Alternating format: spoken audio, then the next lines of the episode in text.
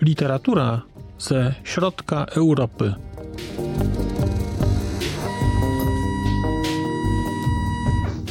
Podcast około książkowy. Dzień dobry. Witam Państwa w kolejnym odcinku podcastu Znak Litera Człowiek. Przed mikrofonem Marcin Piotrowski. Dzisiaj spotykamy się dlatego, że mam dla Państwa opowieść o książce Radki Denemarkowej Przyczynek do historii radości. Przyczynek do historii radości to jest książka z roku 2014, która w Polsce została wydana przez wydawnictwo Amaltea w roku 2017 i polski przekład jest przekładem Olgi Czernikow. Przy jakiejś okazji słuchałem wywiadu czy rozmowy z Radką Denemarkową, gdzie ona opowiadała, że e, kiedy wydawca pytał ją, o czym będzie jej następna książka, ona wtedy pracowała właśnie nad przyczynka, przyczynkiem do historii radości, mówiła, że pisze książkę o jaskółkach. No i w sumie rzeczywiście napisała książkę o jaskółkach. Okładka jest z jaskółkami. Jaskółki występują w środku, ale no nie są to takie jaskółki, jakich można by się było spodziewać. Muszę przyznać, że kiedy czytałem Kobolda, to miałem wrażenie, że to jest mocna książka i zastanawiałem się, czy w kategorii książek o przemocy będzie tytuł, który będzie, będzie mocniejszy, będzie tytuł, który będzie bardziej wstrząsający, bardziej poruszający i więcej dający do myślenia. No i niestety jest taki tytuł. Mówię niestety, no, nie dlatego, żeby ten tytuł był zły, tylko mówię niestety dlatego, że występuje zjawisko, które trzeba w taki sposób, a nie inny opisywać. Mm, dlatego, że Przyczynek do historii radości to jest książka, która jest, przynajmniej dla mnie, bardziej wstrząsająca i bardziej poruszająca niż Kobold. Książka Radki Denemarkowej jest opowieścią o przemocy. Jest opowieścią o przemocy seksualnej wobec kobiet. Jest opowieścią o gwałtach, jest opowieścią o poniżeniu. I ta cała historia, która tutaj się pojawia, czy można powiedzieć całe przesłanie tej, książ tej książki, cała narracja, cała fabuła jest e, skupiona wokół, można byłoby powiedzieć, trzech takich aspektów tego gwałtu i tej przemocy. Jest przede wszystkim jedna rzecz, która jest w tej książce, to jest opowiadana pewna historia, historia, która się e, wydarza w, w, jakimś mieście, akurat tutaj w Czechach. Z drugiej strony mamy, ta historia jest tylko elementem szerszego zjawiska i mamy tu pokazane pewnego rodzaju zjawisko, które jest zjawiskiem szerszym, czyli zjawisko, mm, zjawisko wykorzystywania e, seksualnego e, kobiet i generalnie gwałtu. Natomiast to zjawisko szersze jest, to jest trzeci poziom, jest e, tutaj uogólnione na jeszcze wyższy poziom takiego, nazwijmy to, międzynarodówki brutalności, mm, międzynarodówki obojętności i międzynarodówki, no, powiedzmy, jakiegoś takiego negatywnie rozumianego patriarchatu. No ale zacznijmy może po kolei, zacznijmy może od początku.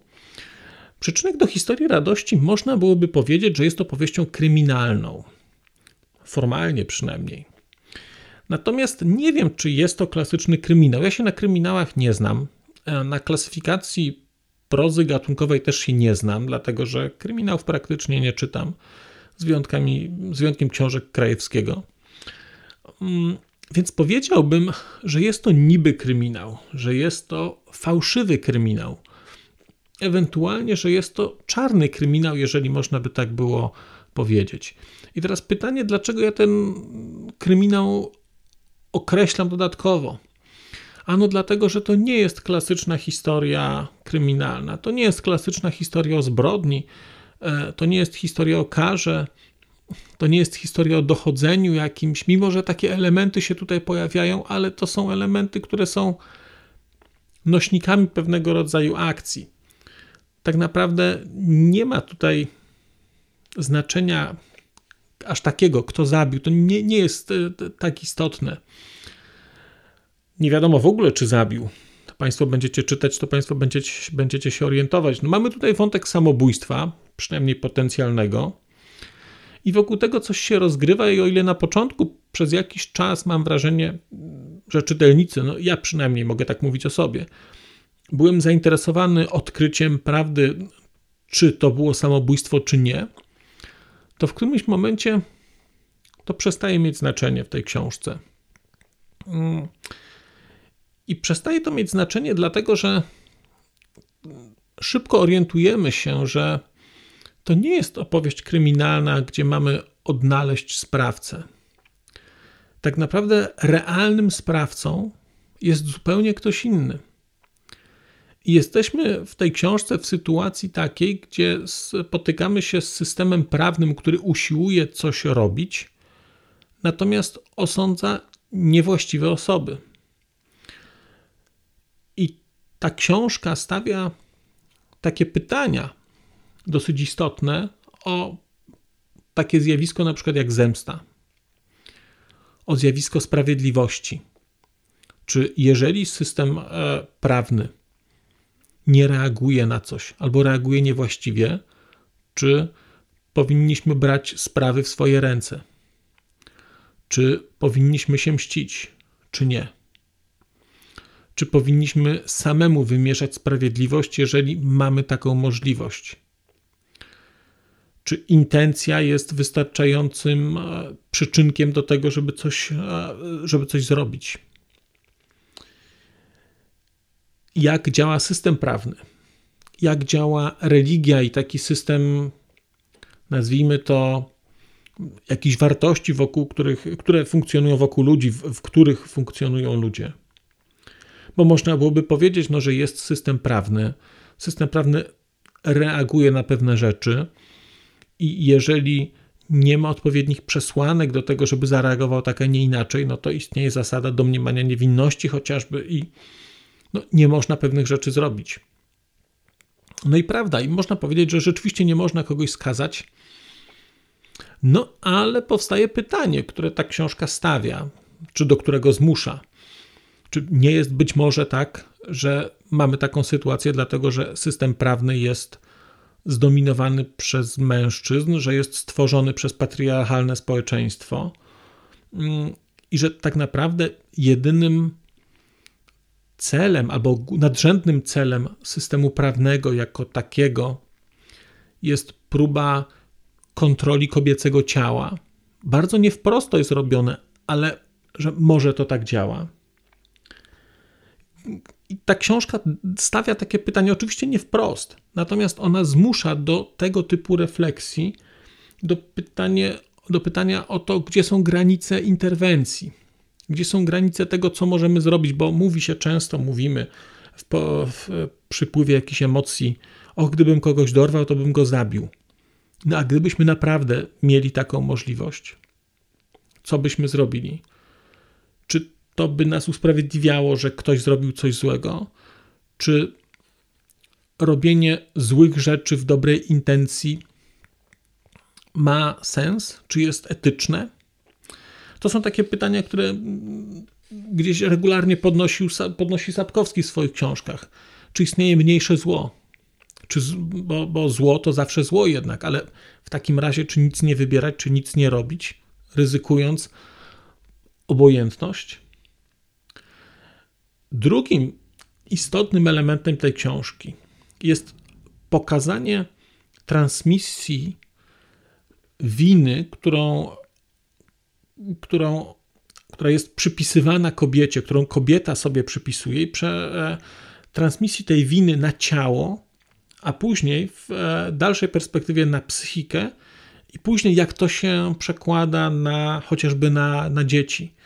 Tu jest cały wątek pamięci ciała, tego, że pewne rzeczy, pewne rzeczy się zapamiętuje i głowa może e, się ich pozbyć, ale one w środku zostaną i w którymś momencie zaczną wypływać, i w którymś momencie e, znajdą uzewnętrznienie, no ale wtedy może być za późno, żeby coś, żeby coś z, tym, z tym robić.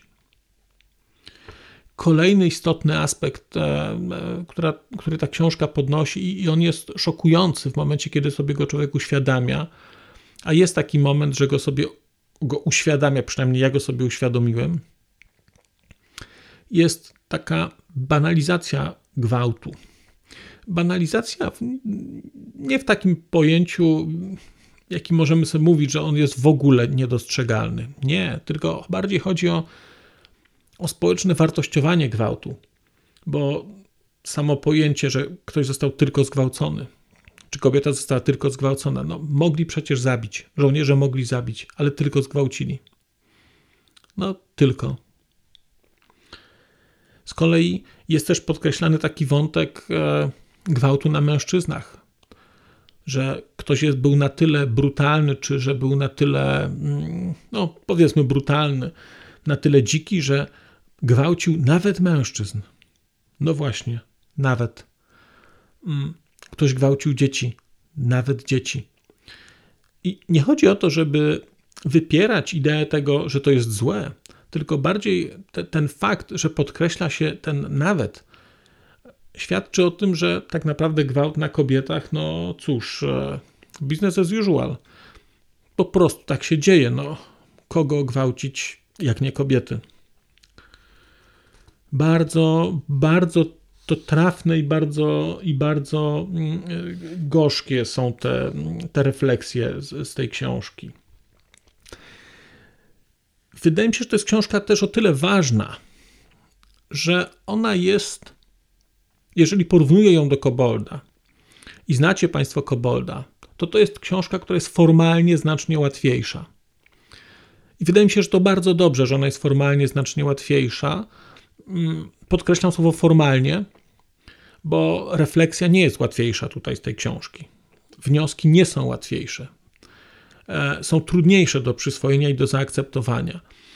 Natomiast sposób napisania tej książki, mm, konstrukcji, jest taki, że ją się przyswaja łatwiej.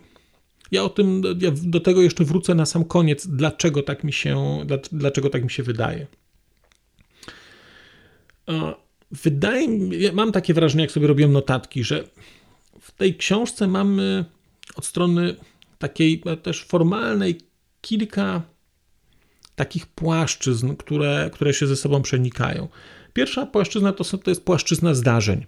I tutaj mamy taką historię, e, która gdzieś się wydarza.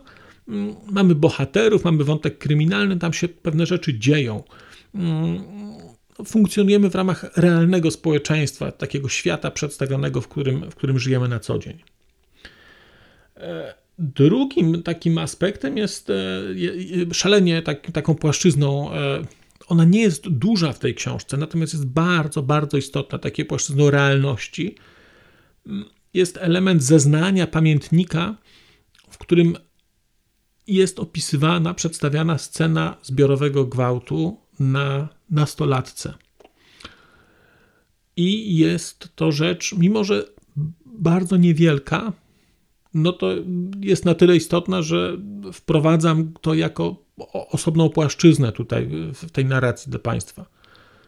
Wstrząsająca rzecz, a jednocześnie napisana tak pięknie, nie bójmy się tego powiedzieć, czy tak mm, no subtelnie to złe słowo, ale w tak właściwy sposób, że e, e, robi to, robi to ogromne wrażenie. I to były te dwie rzeczy, to były takie dwie płaszczyzny realne. Natomiast są w tej książce też takie elementy, mam wrażenie, charakterystyczne dla, dla prozy denemarkowej, takiego świata trochę nierealnego. Więc mamy tutaj świat ptaków, znaczy te jaskółki, które się tutaj pojawiają, to jest rodzaj świata nadprzyrodzonego. No oczywiście jaskółki są realne, podobnie jak i inne ptaki, które w tej książce się pojawiają. Ale to jest tak, że bohaterowie w tej książce funkcjonują, czy część bohaterów funkcjonuje w świecie realnym jako ludzie, ale te osoby funkcjonują też jako ptaki. I ten świat ludzi czasami przedstawiany jest jako świat ptaków, a świat ptaków przedstawiany jest czasami jako świat ludzi. Ich zwyczaje, ich e, e, sposób życia jest tutaj pokazany i to jest taki świat, no, kiedy mamy to opowieść o jaskółkach, to z jednej strony wiemy, że to jest opowieść o jaskółkach, fragmenty, ale jednocześnie doskonale wiemy, że to jest opowieść o ludziach.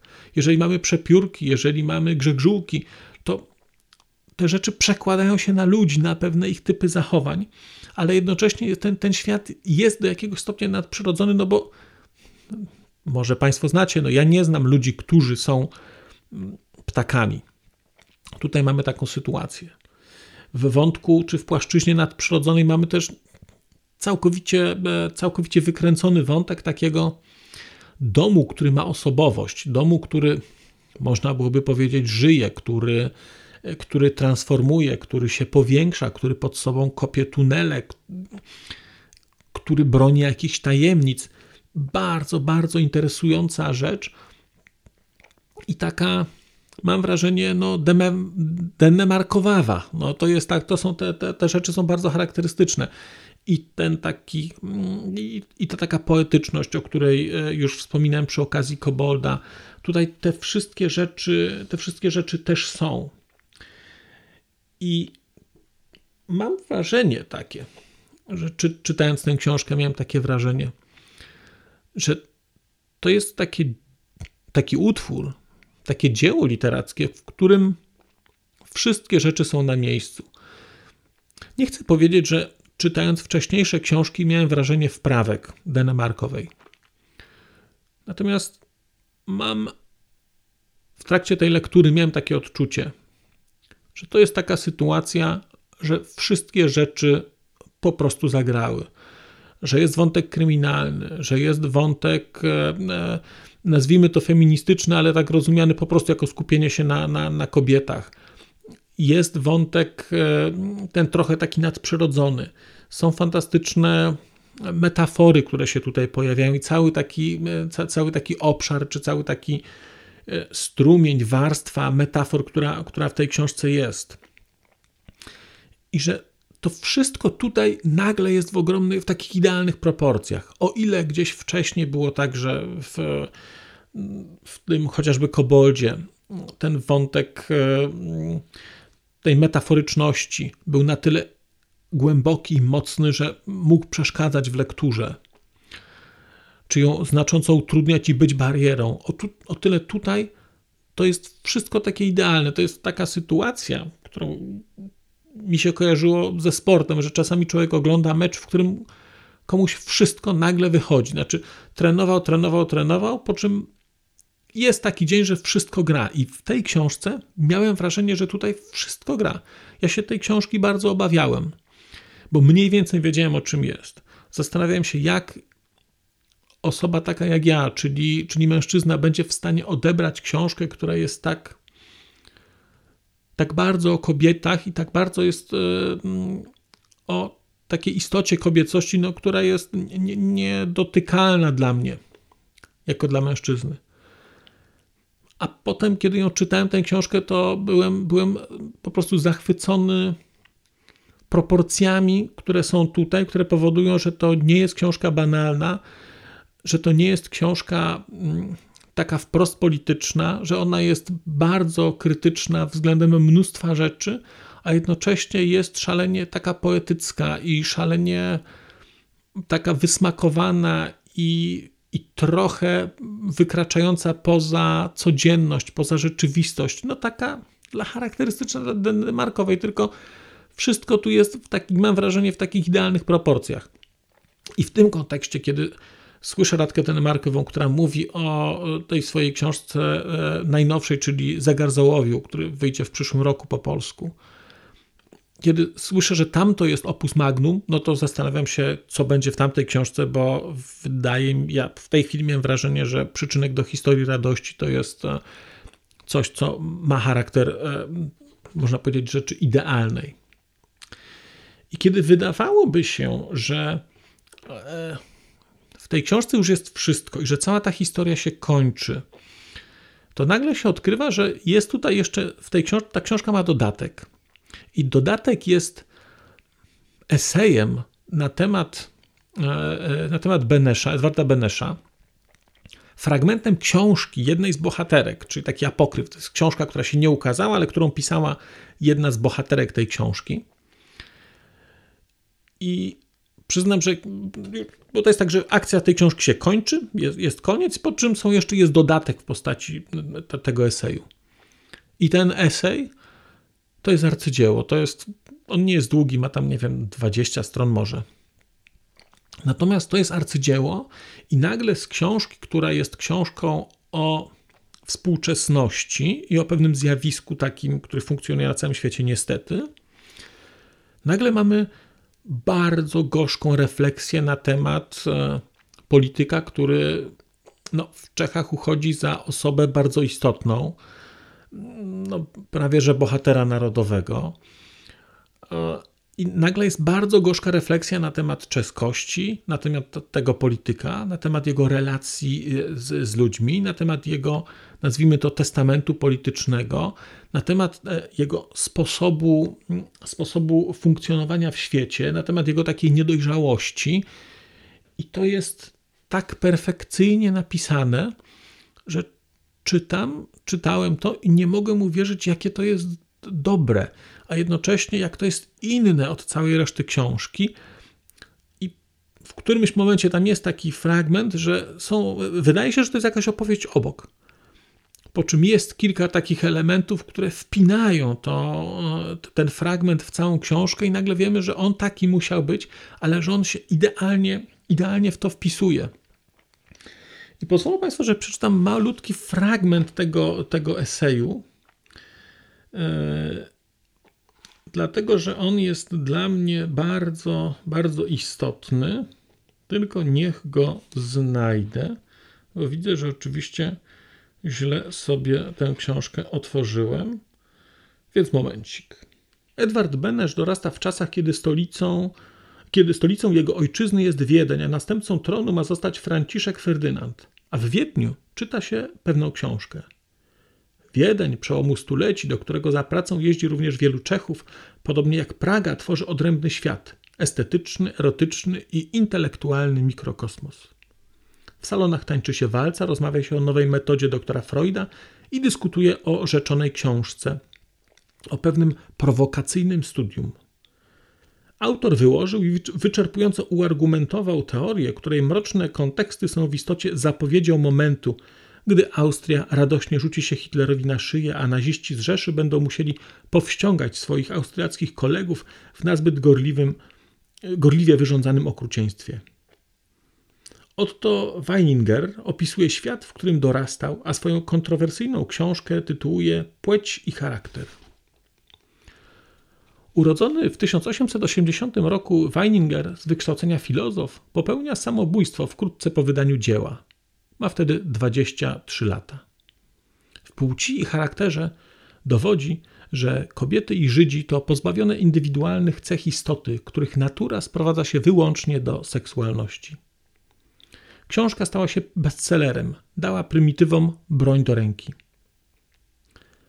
Tę książkę dał Edwardowi Wiedeń, rodzinne miasto Weiningera. To Mein Kampf numer jeden. Mein Kampf Hitlera jest dopiero numerem dwa. Hitler pozbywa się Żydów. Kobiet nie może się pozbyć. No i to jest ten fragment, znaczy w tym eseju jest więcej ta, takich fragmentów, które są naprawdę perfekcyjnym opisaniem rzeczywistości i perfekcyjnym osadzeniem ich w naszym kontekście kulturowym. Ja miałem wrażenie, jak skończyłem tę książkę, że to jest książka, która powinna trafić do kanonu lektur obowiązkowych i powinna być przepracowana na poziomie licealnym i to na takim poziomie wczesnolicealnym, po to, żeby młodzież nabrała pewnej refleksji, żeby młodzi ludzie zobaczyli mechanizmy, które, z którymi mogą się zetknąć zarówno e, młodzi mężczyźni, jak i młode kobiety. Bo mamy tutaj wątek ludzi, którzy, wchodzą w dorosłość i tę dorosłość pojmują bardzo e, opacznie, no bo oni ją pojmują w, w naiwny sposób i są potem w brutalny sposób wykorzystywani. Jednocześnie, tak jak mówiłem wcześniej, podnosząc tematy winy, podnosząc tematy zemsty, podnosząc tematy odkupienia, podnosząc te tematy sprawiedliwości, ta książka właściwie obejmuje sobą cały istotny obszar relacji człowieka z pewnym systemem prawnym, z pewnym systemem cywilizacyjnym. I jako taka jest szalenie ważna. No a na końcu też e, trzeba powiedzieć, że to przede wszystkim jest jednak książka, która mówi o cierpieniu, która mówi o tym, jak poniżenie i gwałt niszczą ludzi, niszczą społeczeństwa, niszczą systemy, niszczą struktury i są tragicznością, z którą spotykamy się na co dzień. Przyczynek do historii radości Radki Denemarkowej najlepsza moim zdaniem z tych książek czterech, które czytałem. Nie lubię porównywać, ale to jest książka zdecydowanie najlepsza. Bardzo mocno Państwa zachęcam do, do lektury. To nie jest książka aż tak trudna, jak się może wydawać, ale jest bardzo, bardzo poruszająca i bardzo, bardzo mocna. To tyle na dzisiaj. Bardzo Państwu dziękuję. Do usłyszenia wkrótce.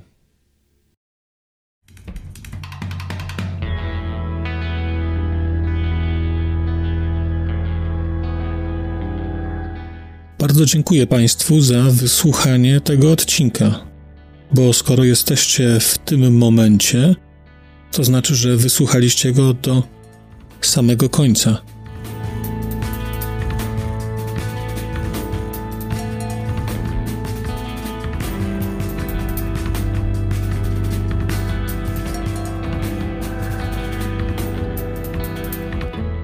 Słuchaczy platform podcastowych chciałem zaprosić na kanał na YouTubie, gdzie znajdziecie Państwo te same treści, ale dzięki modułowi komentarzy będziecie mogli wejść w interakcję z innymi słuchaczami tego podcastu i dzielić się swoimi spostrzeżeniami dotyczącymi książek, ale nie tylko.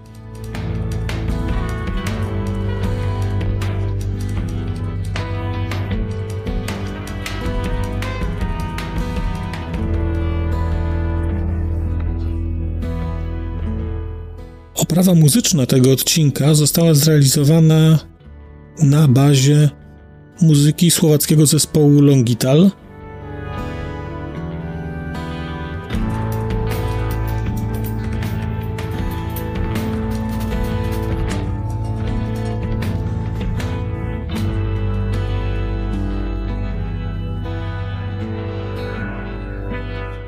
Longital to Wspaniała słowacka grupa, której muzyka jest dla mnie kwintesencją nowoczesnego brzmienia Europy Środkowej.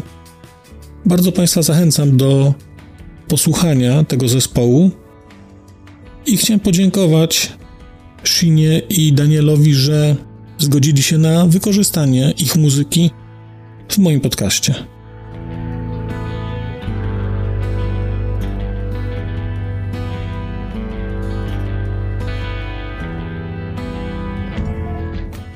Krzysztof a Daniel, Děkujeme vám velmi pekne, že ste nám umožnili použiť vašu hudbu.